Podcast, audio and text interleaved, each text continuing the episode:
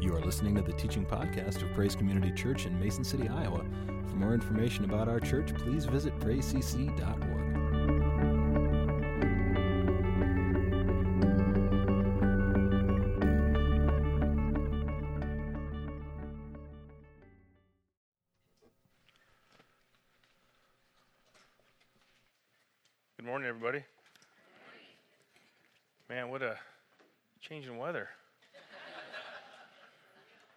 for, for what you experienced last week and being in the 60s, but I left for Phoenix, and two days ago I was sitting on the grass watching the Texas Rangers play baseball at spring training, and then I got home yesterday afternoon and then came down to the church for a little bit, or got home yesterday morning, came down to the church for a little bit, and went home, and it was like sideways snow, and it's like, it's just a, a change in uh, not very far 1600 miles and, as i was driving home in the snow and i'm thinking to myself i'm, I'm going to talk about joseph i know pastor jeff t- uh, touched, uh, talked about joseph last week but as we being in the hall of faith and all these great characters um, joseph has really stood out to me and I, and I preached a couple weeks a month ago on daniel and I had mentioned Joseph saying, you know, what a great man of God. And, and I just started studying about him and, and digging into him and, and finding different scriptures in the New Testament that kind of tie together his faith and his obedience. And so as Pastor Jeff is ramping up his Hebrews 11, I go to Pastor Jeff. I said, well, I, this is what I wanted to preach on. And so we kind of diverged on the same day. It's kind of like it just worked out perfect. But I feel Joseph is such a big big story and a big man of the, of the, of the Bible that you could preach for months on him. So we're going to talk a little bit about Joseph today. And as, as I was driving home in the snow yesterday from here back to my house, I'm thinking, you know, man, it was so much better in Phoenix, and this is awful. And, and I'm thinking, what about Joseph?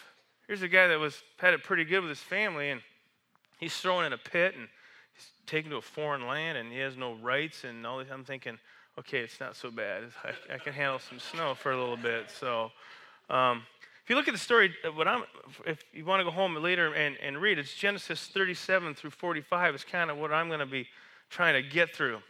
And I'm going to be adding in some scriptures, Acts 27, Acts 28, and I will have some scripture up on the, on the board today.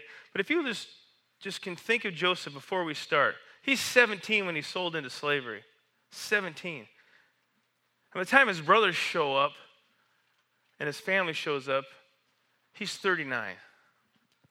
Think about that 22 years.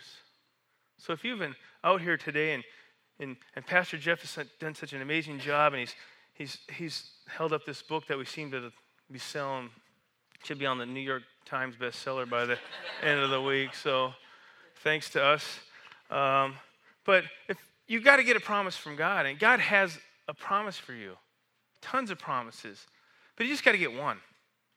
John 3:16 is a promise. God so loved the world that he sent his only son that whoever believes in him will never die.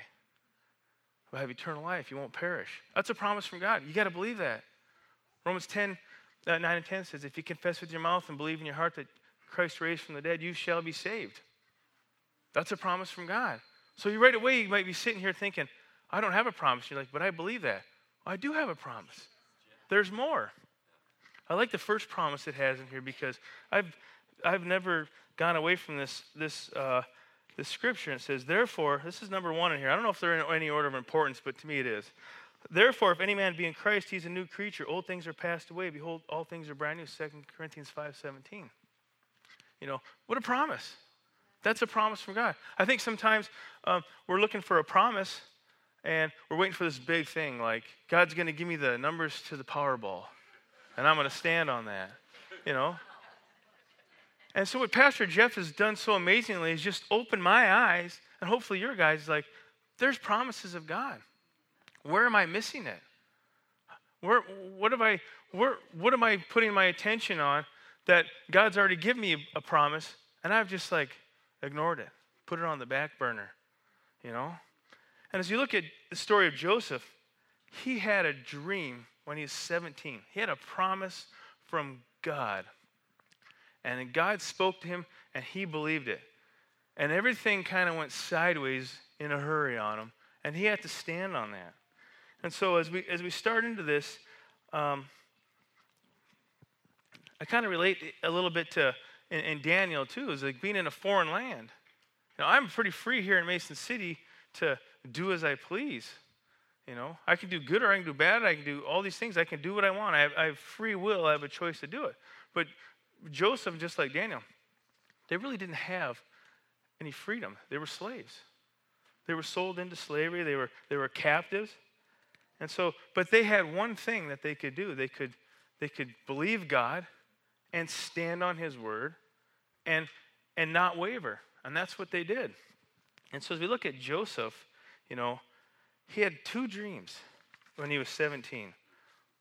And so we can take a lesson, but I'll, I'll just get right into my sermon. If we take a lesson from Joseph, we can see that there's a better way to learn lessons from other, be- from other people's obedience to God. And what I mean is, a lot of times we feel like you can learn from your mistakes. I agree. We should learn from a mistake and not do it again. But sometimes I think we take for granted that we can learn from other people's mistakes, but we can also learn from, especially in the Bible, other people's obedience to God. We can see where did these go, people go right and follow that path. You know, I think a lot of times as Americans we feel like we want to see where everybody did wrong and then go the opposite. That's good too. But let's find out in the Word of God where people went right. There's lots of kings and judges in the Bible that were anointed by God, but they chose not to follow after God, and all heck broke loose. And then you see uh, the kings and the judges who followed along what God wanted for them to do and how their life was blessed. That's what I want to dig into. I want to see, okay, these guys did this, but these guys did this, and look what happened to them. I want to focus my life on the amazing things that people did in the Bible and, and, and follow after them. I'm not going to ignore the people that made the mistake. Say, yeah, that makes sense. If you do that, then, then it goes bad. I get that. But I want to follow upon those people who were obedient to God and if you look at the life of Joseph, man, what an obedient man of God. A guy that was dealt a bad hand, you know. He didn't ask to be taken into slavery, he didn't ask for these things, but he took what God had given him into that foreign land. And he stayed obedient to it. So when we're faced with a trial or a bad report, we can I believe we can easily do it God's way if we are committed to His word for us. You're given a bad report, you're given a bad situation. If you're standing firm on the promise that God's given to you, that's what you focus on. And you focus on that. A lot of times we focus on the situation, the circumstance, and sometimes we right, rightfully have to, but we don't need to focus on it that it takes us away from what God has given us that vision, that focus, that dream, that word from God. Focus on that. And as you focus on that, you know that God gave it to you, that He's going to get you through what you're going through. That's what I, I have to do all the time because when you get a bill or you get a, a report from the doctor, boom, it's right in your face. But you know, if God says, I have a great and mighty plan for you, and this is your, my vision for you, and it's going to take a few years to get there, and you get a negative report from the doctor, you're going to have to say, Well, God, you gave me this dream, you gave me this vision, you gave me this word. How's that going to come to pass if I, if I get knocked out right now? And you have to believe in what God's word says and stand on that and press forward. Tape it to your mirror. I know what you got to do. Tape it to your rear view mirror in your car. Do what you got to do so that vision, that dream, that word from God is in your focus. You can't get away from it physically, it's always there. When I first started, when I first became a Christian, I got Spencer Newberger here, and I coached him in hockey. And I was a little harsh, I was a little rough around the edges. And when I became a Christian, I started changing my words. And I put a few scriptures in my wallet, and before every game, I would pull them out and I'd stand there and read them. And then even during the game, I would pull them out of my wallet, and the kids would be on the bench, and they're out there doing their thing. And I said, pull them out of the wallet, and I would, I would just read, "With my God, I can stand against a troop. With my God, I can scale a wall." You know, put it back in my wallet because I just needed that. It was a word I believe God had for me. With all things, I can do Christ who, who gives me strength. And I had that focus with me. And when I believed those things, and I and I had that focus, then the other promises of God could start to take hold in my life. I stood on Philippians 4:13 for a whole year. You read that scripture, you're like, man, that's a good scripture, but seriously, for a whole year? That's where I was at. I didn't know the whole book. I didn't wasn't a theologian. I didn't go to seminary. I didn't learn, I didn't study these things throughout my whole life. I had one promise from God that I could do all things through Christ who gives me strength, and I believed it. It just took me a while to start believing some of the other stuff. But it came to pass. And if you see in the Bible, there's the Bible's full of stories of the good, the bad, and the ugly. People and places. But the Bible tells us that we can learn from the examples from all these people. But let's focus a lot of times on, on the good. And Joseph is that guy. And if you look at 1 Corinthians 10, this is just a couple setup scriptures, and I believe it's up here. In 1 Corinthians 10, it gives us some Old Testament examples. I think it's, uh, let me read this. Yeah, 3 through 4, it says, And all ate the same spiritual food, and all drank from the same spiritual drink. He's talking about the Israelites. They all had the same thing. It goes on to say, verse 5, But with most of them, God was not pleased, for their bodies were scattered in the wilderness. So they all have the same promise from God. They chose to murmur and complain and all these things. They got into unbelief. You know, we can do the same thing. We get a promise from God, but we can get over into unbelief and, and murmur and complain and, and, and not see it come to pass. And all the Israelites who came out of Egypt were given the same opportunity. They all experienced the same miraculous provisions. Yet only two of them, Joshua and Caleb, persevered. Remember what God, the word that God gave them? Back in Numbers, I think it's 15. Numbers 13, he says, Take some spies and go into the land that I'm going to give you. Gives them a word. This is your land. Go check it out. See how beautiful it is. They come back, and Joshua and Caleb give the, a good report. Ten of them give a bad report. It seemed like we were little towards in front of these guys. They were giants towards us. They made up a story. They didn't, they didn't know what the other people were thinking. They got over in fear.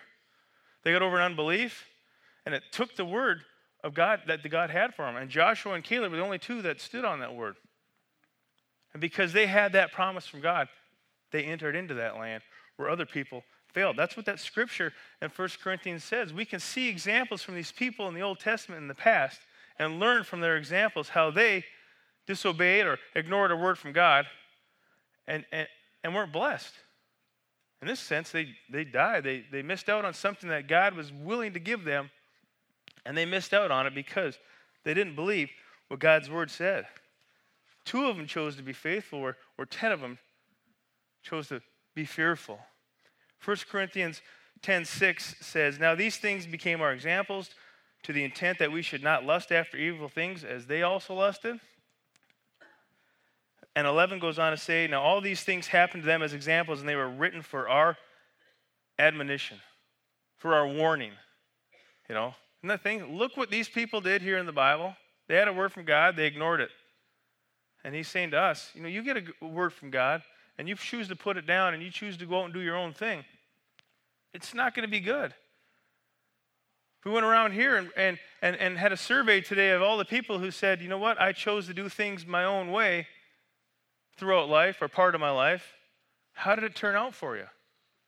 I'm here to tell you if you're one person or two people here today that's never followed after God and your life has been perfect or really good, you've been blessed, just think if you add God to the mix, how much more you'd be blessed. You think you're content or I'm good where I'm at, I don't need God because I got a pretty good life?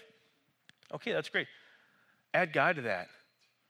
Allow God to take what he's, what, what he's already blessed you with, you just haven't realized it, and allow Him and give Him the glory and allow Him to take that life and super bless you. If you're super blessed, the people around you are going to be super blessed. Paul was using these Israelites as an example to these Corinthian believers. And then we look at Joseph. Joseph was a man who never went away from God's plan and he ended up in slavery in prison. Think about that. You got a word for me, God. This is awesome. He goes to his brothers and he says, I had this dream that these, these bundles of wheat, these sheaves, they bow down to, to me. And it was you guys basically saying to them, they bow down to me. And they're like, whatever, we don't even like you anyway, so run along. And he has another dream. The sun and the moon and 11 stars bow down again. And this time he, he includes his dad and he says, You know what, dad? I had this dream that you all bow down to me the sun, the moon, 11 stars, 11 brothers. And his dad rebukes him, says, What do you mean we're going to bow down to you? But there's one key line in that, in that scripture where he says, This is in Genesis. I'm kind of jumping around a little bit. But his dad kept it in his mind, he says. His dad had it in here, it was in there. So he's thinking. So when, as you see later in the book of, uh, in, in Genesis, when it comes to pass, that all this stuff is going to come to pass, his dad must have thought back. I, never, I never forgot that. He said that. And I believe that that's written in there as an important fact that it, his dad had it burned in his mind that his son was going to do something great. He was not the favorite son. His dad thought he was, his dad looked highly upon him. So when he came and spoke to him, there's something in the back of his mind that's thinking, my son's going to do great things. So I believe that his dad said, Really? We're going to bow down to you? With a question mark? But in the back of his mind, he's probably thinking, hmm, I'm going to keep that one in there. I'm going to think about that. You know, God planted that in his father's mind. You know, Joseph was in the wilderness 350 years before everybody else was in the wilderness. Think about it. He gets sold into slavery, his brother take him. So Joseph knew the dreams he was having were from the Lord, and they revealed God's purpose and plan. And so the dream he had, which is in, in Genesis 37, talks about that. The wheat bows down. The sun, the moon, and the stars they bow down. It's all setting it up. So God gives Joseph a word, He gives him a dream, He gives him a vision, just like He would do to you and me. We're no different than Joseph. He's got a plan, He's got a word for you, and it's all in His word. It's by asking Him, Father God, what do you have for me today? Father God, what is the purpose for my life? Father God, I'm in a mess here. Where did I go wrong? Where did I miss it? You just have to ask. If we're failing to ask God about anything, how are you going to listen to Him and hear Him? Don't be afraid. Before you go to bed at night, you know what, Father God, I need a good night's sleep tonight. Why don't you give me a dream of what I'm supposed to do? Why not ask? Are we afraid to ask God? Are we afraid that He might just give you something that, well, that's really different, and I don't know if I can handle that right now? He'll equip you to handle it. So ask God to give you a promise. Ask God to give you a dream. Pick up the book. If you haven't got one here, this is the last one. This is $150 today. so, less 150? All right. I'll order some more. Get a promise, get a dream. And so, as we go through and look at the book of, of Joseph, he's sold into slavery. So, one minute he has this coat of many colors on, his identity with his father, right? And he's standing there, and he gets this dream, and he tells his brothers, I, I, I don't know much about a person's thought process. I just think Joseph was excited to tell his brothers, check it out, man. I had this dream. It's awesome. Some people think he was, was cocky and he was strutting or whatever. I don't know that.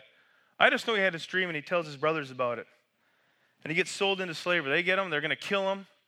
One of his brothers says, Let's not kill him, let's throw him in a pit. The one brother takes off. Reuben, when Reuben's gone, they, they sell him to the Ishmaelites. They take him in a foreign land. And there he is, naked on an auction block. Stripped of his coat of many colors, his identity is gone as the favorite son of the father. He's gone. He's nothing. But what does he have? He has a dream, and he has a vision. He has that. There's a choice to make, just like we have a choice every day to make. Pitch the dream, succumb to the, the pressures of life and the world around me, just fit in, be a good slave? Or do I keep that dream alive? Do I keep that vision alive? And do I press on? Because I know God spoke to me. I know God gave me a vision. You have to believe that.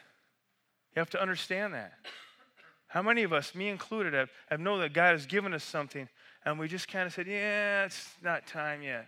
Yeah, I just think I'll put that on the back burner. I think I can do it better, God. I got a better way of cutting this corner or doing it this way, and I'll get to the same place that you want me to get, God. And it doesn't work out that way.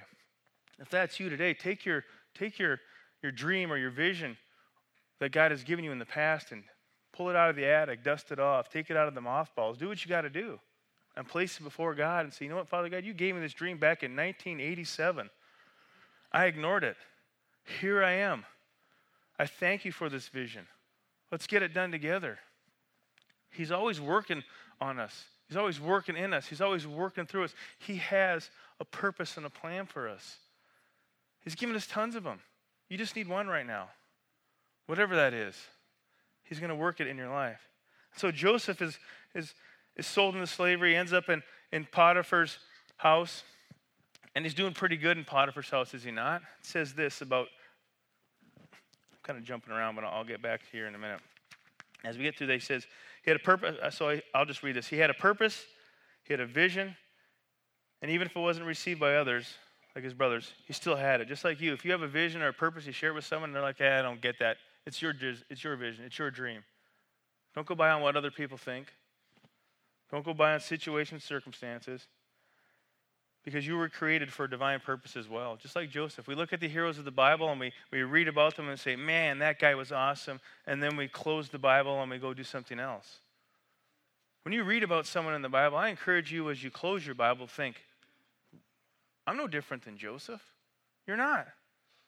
If you're a Christian today and you've been filled with the Holy Spirit and you have all these New Testament promises and the new covenant, and Jesus has fulfilled all these things for us, you got it better than Joseph.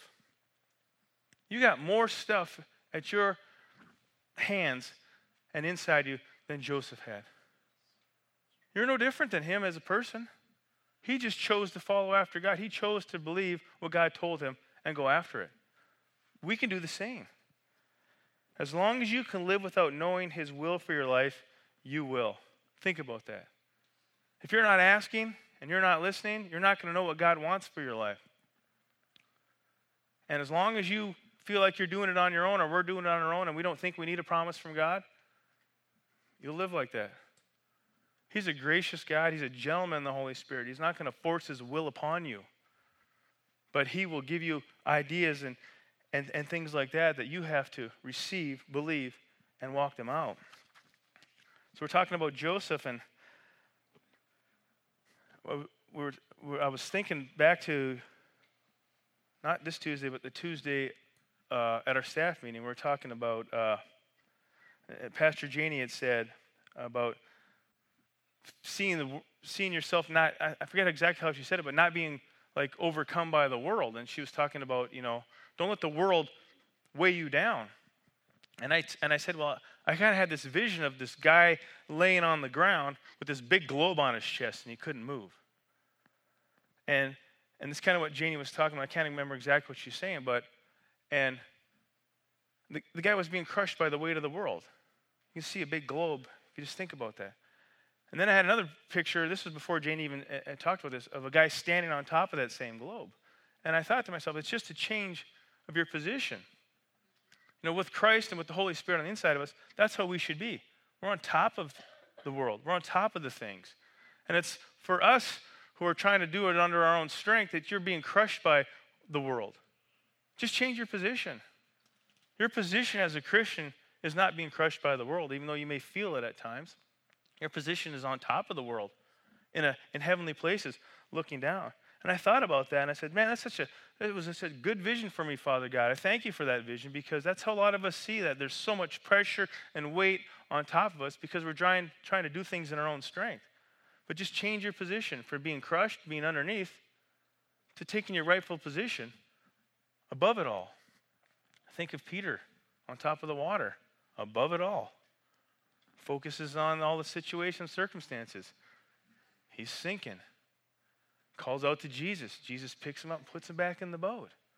If you feel like you're being crushed by the weight of the world, just call out to Christ wherever you're at. Say, Father God, I don't like my position. Help me change positions.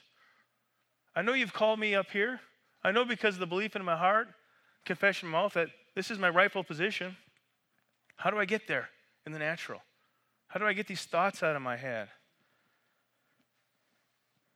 Joseph's dream was truth and the first thing that happened to him, he was nearly killed by his brothers and sold into slavery. Think about that. You get a dream from God, you get a vision from God. Isn't that how the enemy works? I got this great and mighty plan, and I'm going to go for it. And then you step out in faith and do something, and it seems like, man, did I, did I really hear from God? Is this what he wants me to do? And the attacks and the lies of the enemy, they come against you, and you got to fight through that. Same plan, same God. Just think about Peter on the, on the, on the water. Same Jesus. Come. And then he sinks. Jesus didn't change. God never changed. Just the thoughts of, of, of a man. And when his thought changed, he didn't see Jesus in the same light. He just thought of himself as a man again. And that's what we need to do. We need to see God for who he is and what he wants to do in our life because he never changed. There's a great sermon by Mark, Mark Hankins, and he wrote this. He talks about, and I talked about this before, people who are called pioneers, settlers, and museum keepers. And this is what he says. He says, Museum keepers are content to dust off the memories of previous generations and talk about the exploits of the past. They live off the experience of others and never see God's power operate in their own lives. They don't have a vision, they don't have a word from God, or at least they don't think they do. Then he says, then there's settlers. Settlers travel for a while but become weary of the journey and stop too soon. They get comfortable and never press on to the possibilities ahead. Some of the tribes of Israel settled too soon and never crossed the Jordan with Joshua. See, they quit or they compromise.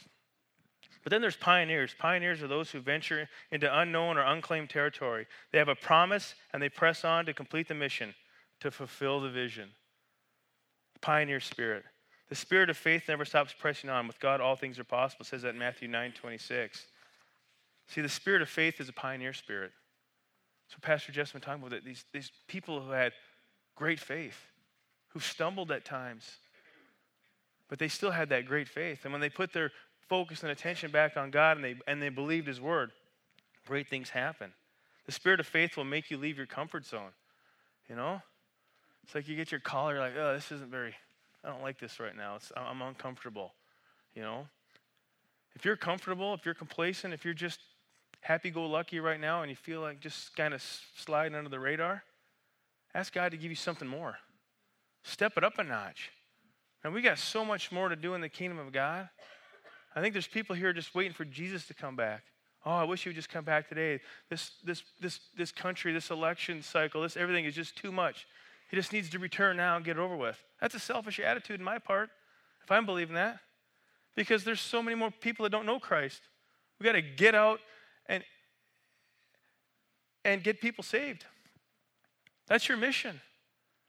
Come back so when God comes back, there's seven billion. When Jesus comes back, there's seven billion people waiting for him. Not just one or two billion. Wouldn't it be awesome if he comes back and he's like, whoa, everybody's ready to go. That's our job. So if you don't think you have a mission or a plan, there's one right there to share the love of Christ with people. Ephesians 5 7 says, Be imitators of God, walk in love.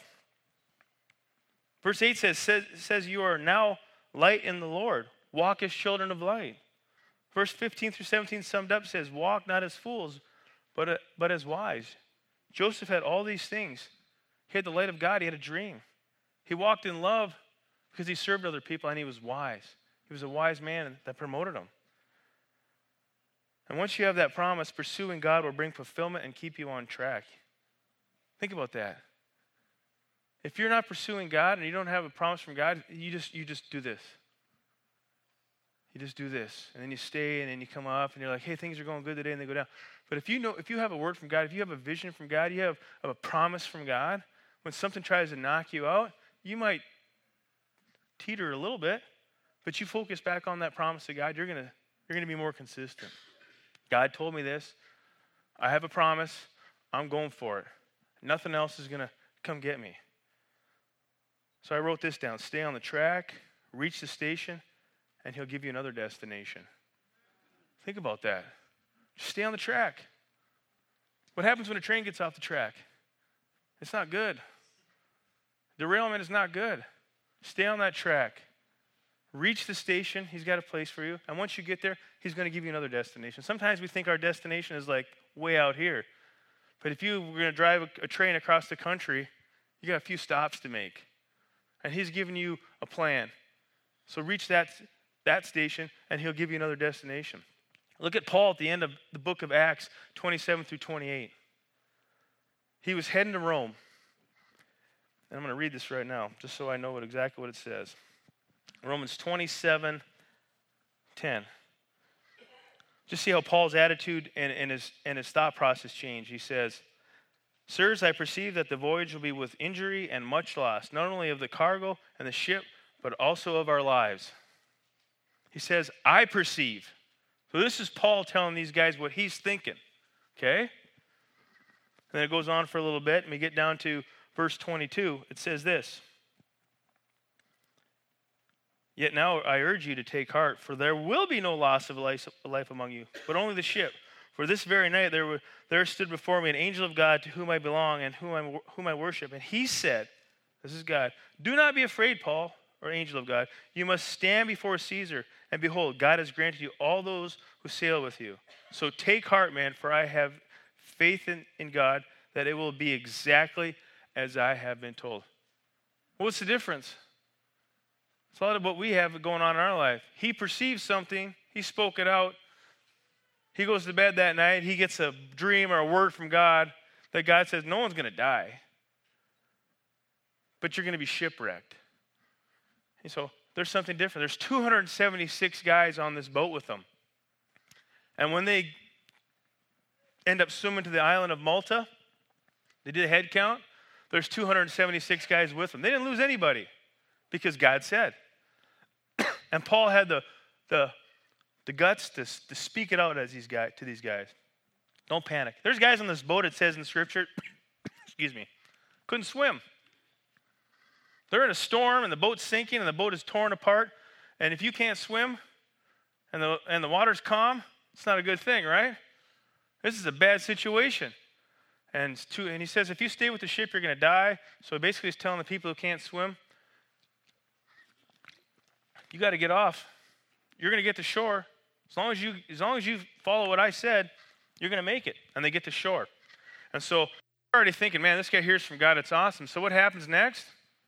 They're sitting around the fire, and, and Paul grabs some wood, and he goes to throw it on the fire.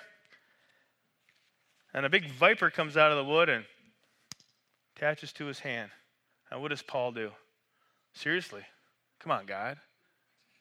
I just got all these guys here, and now you're going to kill me with a snake? shook it off. He shook it off and where to go? Went into the fire and it died. See, if you have to get this, that Joseph's dreams are the same thing. The dream he had was, I'm going to keep focused on God. And everything else that comes around me, I'm just going to shake it off. I think of us Christians when we get overrun because we just don't shake some of the stuff off that comes on us. The little thing. She said, What? He said this. Shake it off. I think Taylor Swift said it the best. I think she said that the haters are going to hate, hate, hate. And I'm just going to shake, shake, shake. I'm going to shake it off. Shake it off. Spencer, that just happened right here. Shake it off. And I'm not going to quote Taylor Swift the rest of my life or ever. But seriously, that's what Paul said. Just shook it off. I mean, he's just sitting around a fire, and this thing that could kill him comes upon him, and they're like, this guy's a murderer. He's going down now. Finally, God's going to get him. Shake it off. Sickness, disease, financial lack, all these things. Shake it off. Get your promise from God. Stand on it. If you have a promise from God that you're going to do something, believe it and stick to it. The enemy comes to steal your plan, upset your life, and try to kill your dream. You, as a believer, you need to shake it off. You need to stand with God and allow Him to work in your life. Take courage, he says to these guys in the Phillips Bible, for I believe God, and I'm certain that everything will happen exactly as I've been told, but we shall have to run the ship ashore on the land. He didn't say it's going to be perfect. He didn't say some luxury cruise liner is going to pick us up and we're going to have five star meals the rest of the way. It was hard. They had to make it to shore. They had to survive a couple uh, days on Malta, which wasn't very friendly to them, I believe. And then they made it. Because if you go back to what it says, you must stand before Caesar. That was the word he got. He says, You're going to Rome. Come hell, come high water, come snake bite, come shipwreck. I have a word from you, Paul, and you're going to Rome, and you're taking every one of these guys with you. You believe that? Tell, the, tell, your, tell your team. And what did Paul do? He ended up in Rome. And he preached there for two years. And what did he preach? He preached Jesus to them. To a bunch of people that could care less for most part. And he preached the word of God. He preached Jesus to them. That was his word that he got in the midst of a storm, in a situation that looked bad, when everyone was trying to knock him out, the wind, the waves, the snakes, and he believed the word from God.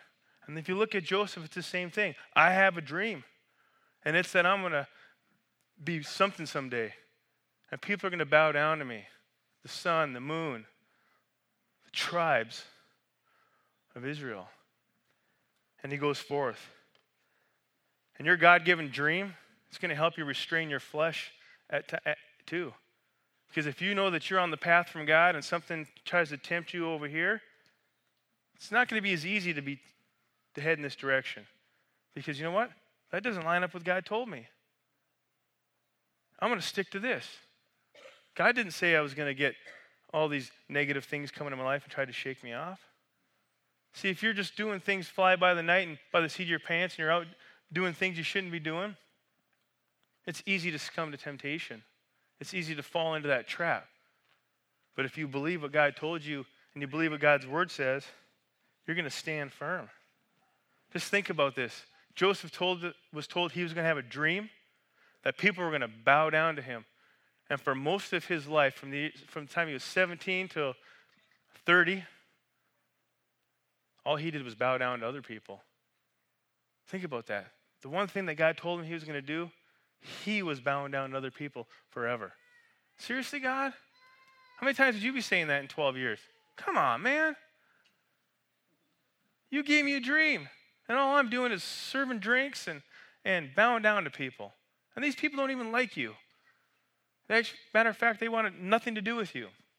But he didn't think that way. He didn't have that attitude. He served.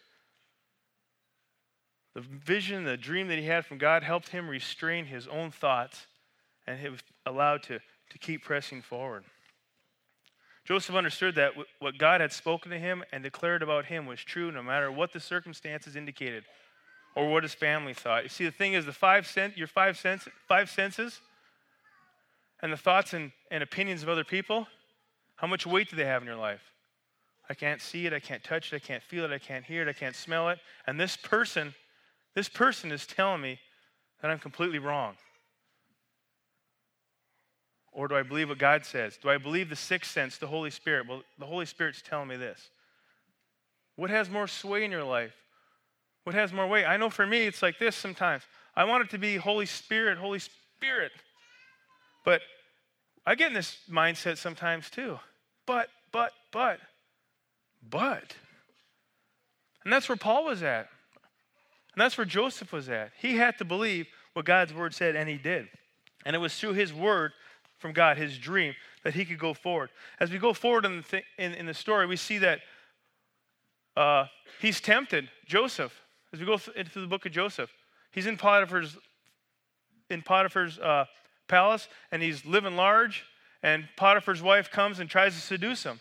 And he says, How can I do this? How can I sin against God? See, right, right away, he puts God in the forefront. I can't do this, and he flees. He flees the immorality. I think it says somewhere in Scripture that too. And she lies about him. He gets thrown in prison. So now he's in the, all right, he's a slave in this place, but now he's a slave in the prison. It's gotten worse for him, right? And how did it get worse? Because he was obedient to God. He stood on what God said. And then he's there for a couple years, and this, the, the, the butler and the baker of, of this leader tick him off, and they get thrown in prison. And Joseph's supposed to serve these guys. And so when he's there serving them, they say, Well, we have this dream. And it's, it's kind of weird. I'm going to find it so I can get to it here.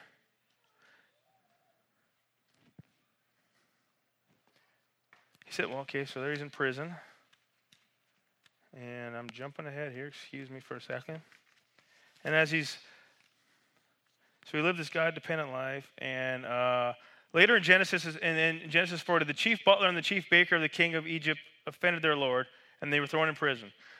There they both had a dream, but no one could interpret them. Genesis 48 says this Do not interpretations belong to God. Right away, he brings God back into the mix. Yeah, I can't interpret this dream. You can't interpret this dream, but God surely can interpret it. God had given him a dream, so he knows that God works through dreams. We look at the book of Daniel and we look at Daniel. Daniel said the same thing. There's not a person alive that can interpret this dream, but God can. So they tell him the dream. And the butler's dream was that he crushed grapes into Pharaoh's cup and gave it to Pharaoh. The baker's dream was that the, that the birds ate up Pharaoh's baked goods off the top of his head. So when I interpret that myself, I'm thinking, okay, looks like the butler blessed the Pharaoh, but the baker, his dream wasn't blessing the Pharaoh. The Pharaoh got nothing out of it. In three days, they went. So Joseph says, "Well, here's the dream that." To to the butler, he says, "Your dream in three days is you're going to go in front of the you're going to go in front of the of your boss again, and you're going to be restored. And Baker, you're going to get hung." Well, thanks, Joseph. Basically, you got to read through this. There's a lot of stuff in the Bible to, to read through, but that's what it says. So in three days, they go in front of there, and it happened just the way the dream happened. The butler presented the guy with a cup, and the baker was taken out and hung. You know, thanks for that, Joseph. Sure that was me? That my right dream? That's what happens. And so Joseph says to this guy, "Hey, I was, you know, I was wrongly imprisoned here. I'm, I'm, I'm, i was wrongly enslaved here. When you, Mr. Butler, when you get in front of this guy, will you just tell him and help me out a little bit?" And the guy didn't say anything. So for two more years, Joseph languished in this prison. Think about that. I helped this guy out. Why didn't he help me out? So for two more years, he's, he can have these negative thoughts creep into his head about, man, this is awful. This, I've been wronged. God's dream's never going to come to pass. But he didn't do that. He stayed faithful and he served. And then Pharaoh himself, the king of Egypt, the main man, has his dream. And he says, I'm having this dream and it's, it's, perplexed. And the butler now remembers, oh, I remember when I was in prison two years ago? Well, I met this guy named Joseph and he interpreted my dream, so maybe he can help you out. So they immediately call for Joseph. And Joseph comes in front of the Pharaoh and he says, This is my dream. And he says, There's seven cows and they look pretty good, they're healthy. And but then there's these seven skinny, nasty cows that come up out of the river and they devour the, the seven good cows.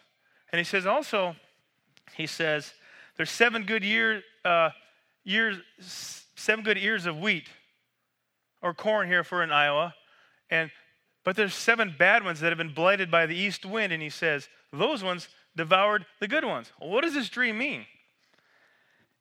And, and, and Joseph says, Well, it's not me. He says, God will give Pharaoh an answer of peace. So right away, Joseph brings God right back to the front. He says, It's God. God will interpret this for you. And he says this and by the Spirit, Joseph interprets the dream. He says, The seven good cows and the, and the, and the seven good stalks of grain are seven years of great crops and plenty, and the seven bad cows and the seven bad stalks of grain are drought, famine, and death. And he told Pharaoh to appoint a discerning, wise man to oversee it all and take one fifth of the seven years of good to keep for the seven years of famine. So he gives him not only interprets a dream, he gives him a word, a prophetic word. He gives him a word of knowledge, however you want to say it. And he says, you need to find somebody who can run the ship here and do these things, and it's going to turn out well for you. And the Pharaoh says, Well, where can we find this man in him who has the Spirit of God? Oh, Joseph. He's right in front of me. And if you read through the scripture, he says, you know, he, he noticed that Joseph had lived out this godly, obedient servant life towards not only God, but to everybody there. And so he says, You're the man with the Spirit of God in you. You are now going to be in charge of everything. The only person that's going to be above you is me, myself. So right away, because of his, his devotion and, and his, his uh, obedience to God and others, he's promoted to number two in the land, above Potiphar, above the prison guard, above the butler, above the baker, above Potiphar's wife. Think about that. What would most of us be thinking? Payback. right? These guys did all this to me. They caused my life complete ruin. I'm getting it back. Nope. He did exactly what they needed to do. He was in charge of the land, sold grain. They had the great seven years. And then into the second year of that famine, so seven years of a bumper crop.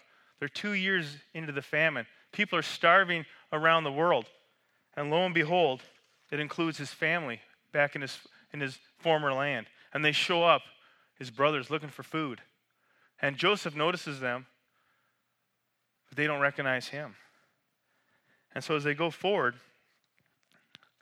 he, uh, excuse me, they come before him, and it says that they, they bow down before him. They're like, Oh Lord. And you think about that. He was 30 years old when he stood in front of Potiphar. Seven years of good crop, two years of bad crop. He's 39 years old. And lo and behold, his brothers come and fulfill that dream. They bow down before him. And here's his attitude towards them. He's not happy. He's not sad. I'm not sure exactly what it is, but he kind of messes with them a little bit. He's happy to see them. He's like, they're still alive. Sends them home with some food. They come back. What's the thing they do when they come back? It says this in, in Genesis 43. They bow down low to the earth below him. Again, he finally reveals himself to him. He says, Go get my dad. Go get my family. The Pharaoh finds out and he says, Bring him here. I'm going to bless these people. This is 22 years after he received his dream. I don't know about you, but I get something from God, and after 22 days, I'm like, seriously? Come on, man. I got stuff to do. 22 years serving God, serving others. But Joseph didn't just serve God for 17 from time he was 17 to the time he was 39. He served God from whenever he could stand and walk till he was 17. And that's why God gave him a dream and a vision. He said, This is a godly man. I can use this man. And he downloaded in him a promise not only to save his family, not only to save Egypt, but to save the surrounding area. And when you look through the lineage of Jesus into Matthew, there's this guy by the name of Judah there who's listed in the family tree of Jesus. And Judah is one of Joseph's brothers. And so when you think about the obedience that Joseph had was not only to save those people, it was to save you and me. It's through his obedience, it's through his promise that God gave him that allowed his family, Judah and the rest of them, to be saved and set up us all the way down the line. And I'm standing here, and you're standing here today because of Joseph's obedience. So when you think about that, you think, man, wh- where's my obedience to God going to lead me? You're, in, you're in, in, in Jesus' family tree right now. You've been grafted in, right? So for us to preserve the family tree of Christ, we need to have that obedience that Joseph has. We need to find out what the promise of God is for life. We need to ask Him to give us dreams and visions. And when He tells us, we need to stand our ground and follow through. And when we do, you're going to see that family tree for Jesus grow. If Jesus comes back tomorrow, I'm going to be really happy and excited. But there's people, there's people in your family right here that you are thinking of today that won't be with you. We got to go out and corral them and bring them in with love and, and grace, mercy, and show them that there's a better way. I didn't get through everything I want to talk about, but I hope you got the, the message of what I'm trying to say is that if you pursue God, He's going to give you dreams, He's going to give you visions, He's going to give you a word. A word can come from God Himself, He's going to speak it into your heart. A word can come from Pastor Jim speaking to me a word. I can get a word when I'm praying in the Spirit. There's all different ways to get a word from God, but when you get that word, believe it, stand on it, and focus on it. The last thing I'm going to read is this, and, and Jason, you can bring the worship team up, is from this book called Ridiculous Miracles by a woman called Clarice Fluitt. She's, she's hilarious. She's a great pastor, but she, she is, she's got some good words. And I'm just going to read this as the worship team's coming up. Do you believe the steps of the righteous have been ordered by God? When you are walking with God, you do not get a day off. Every day is a work day. You do not belong to any to you anymore. You are alive for God's purposes. He says, I need a body to manifest my will. I need a set of hands, I need eyes, and I need ears.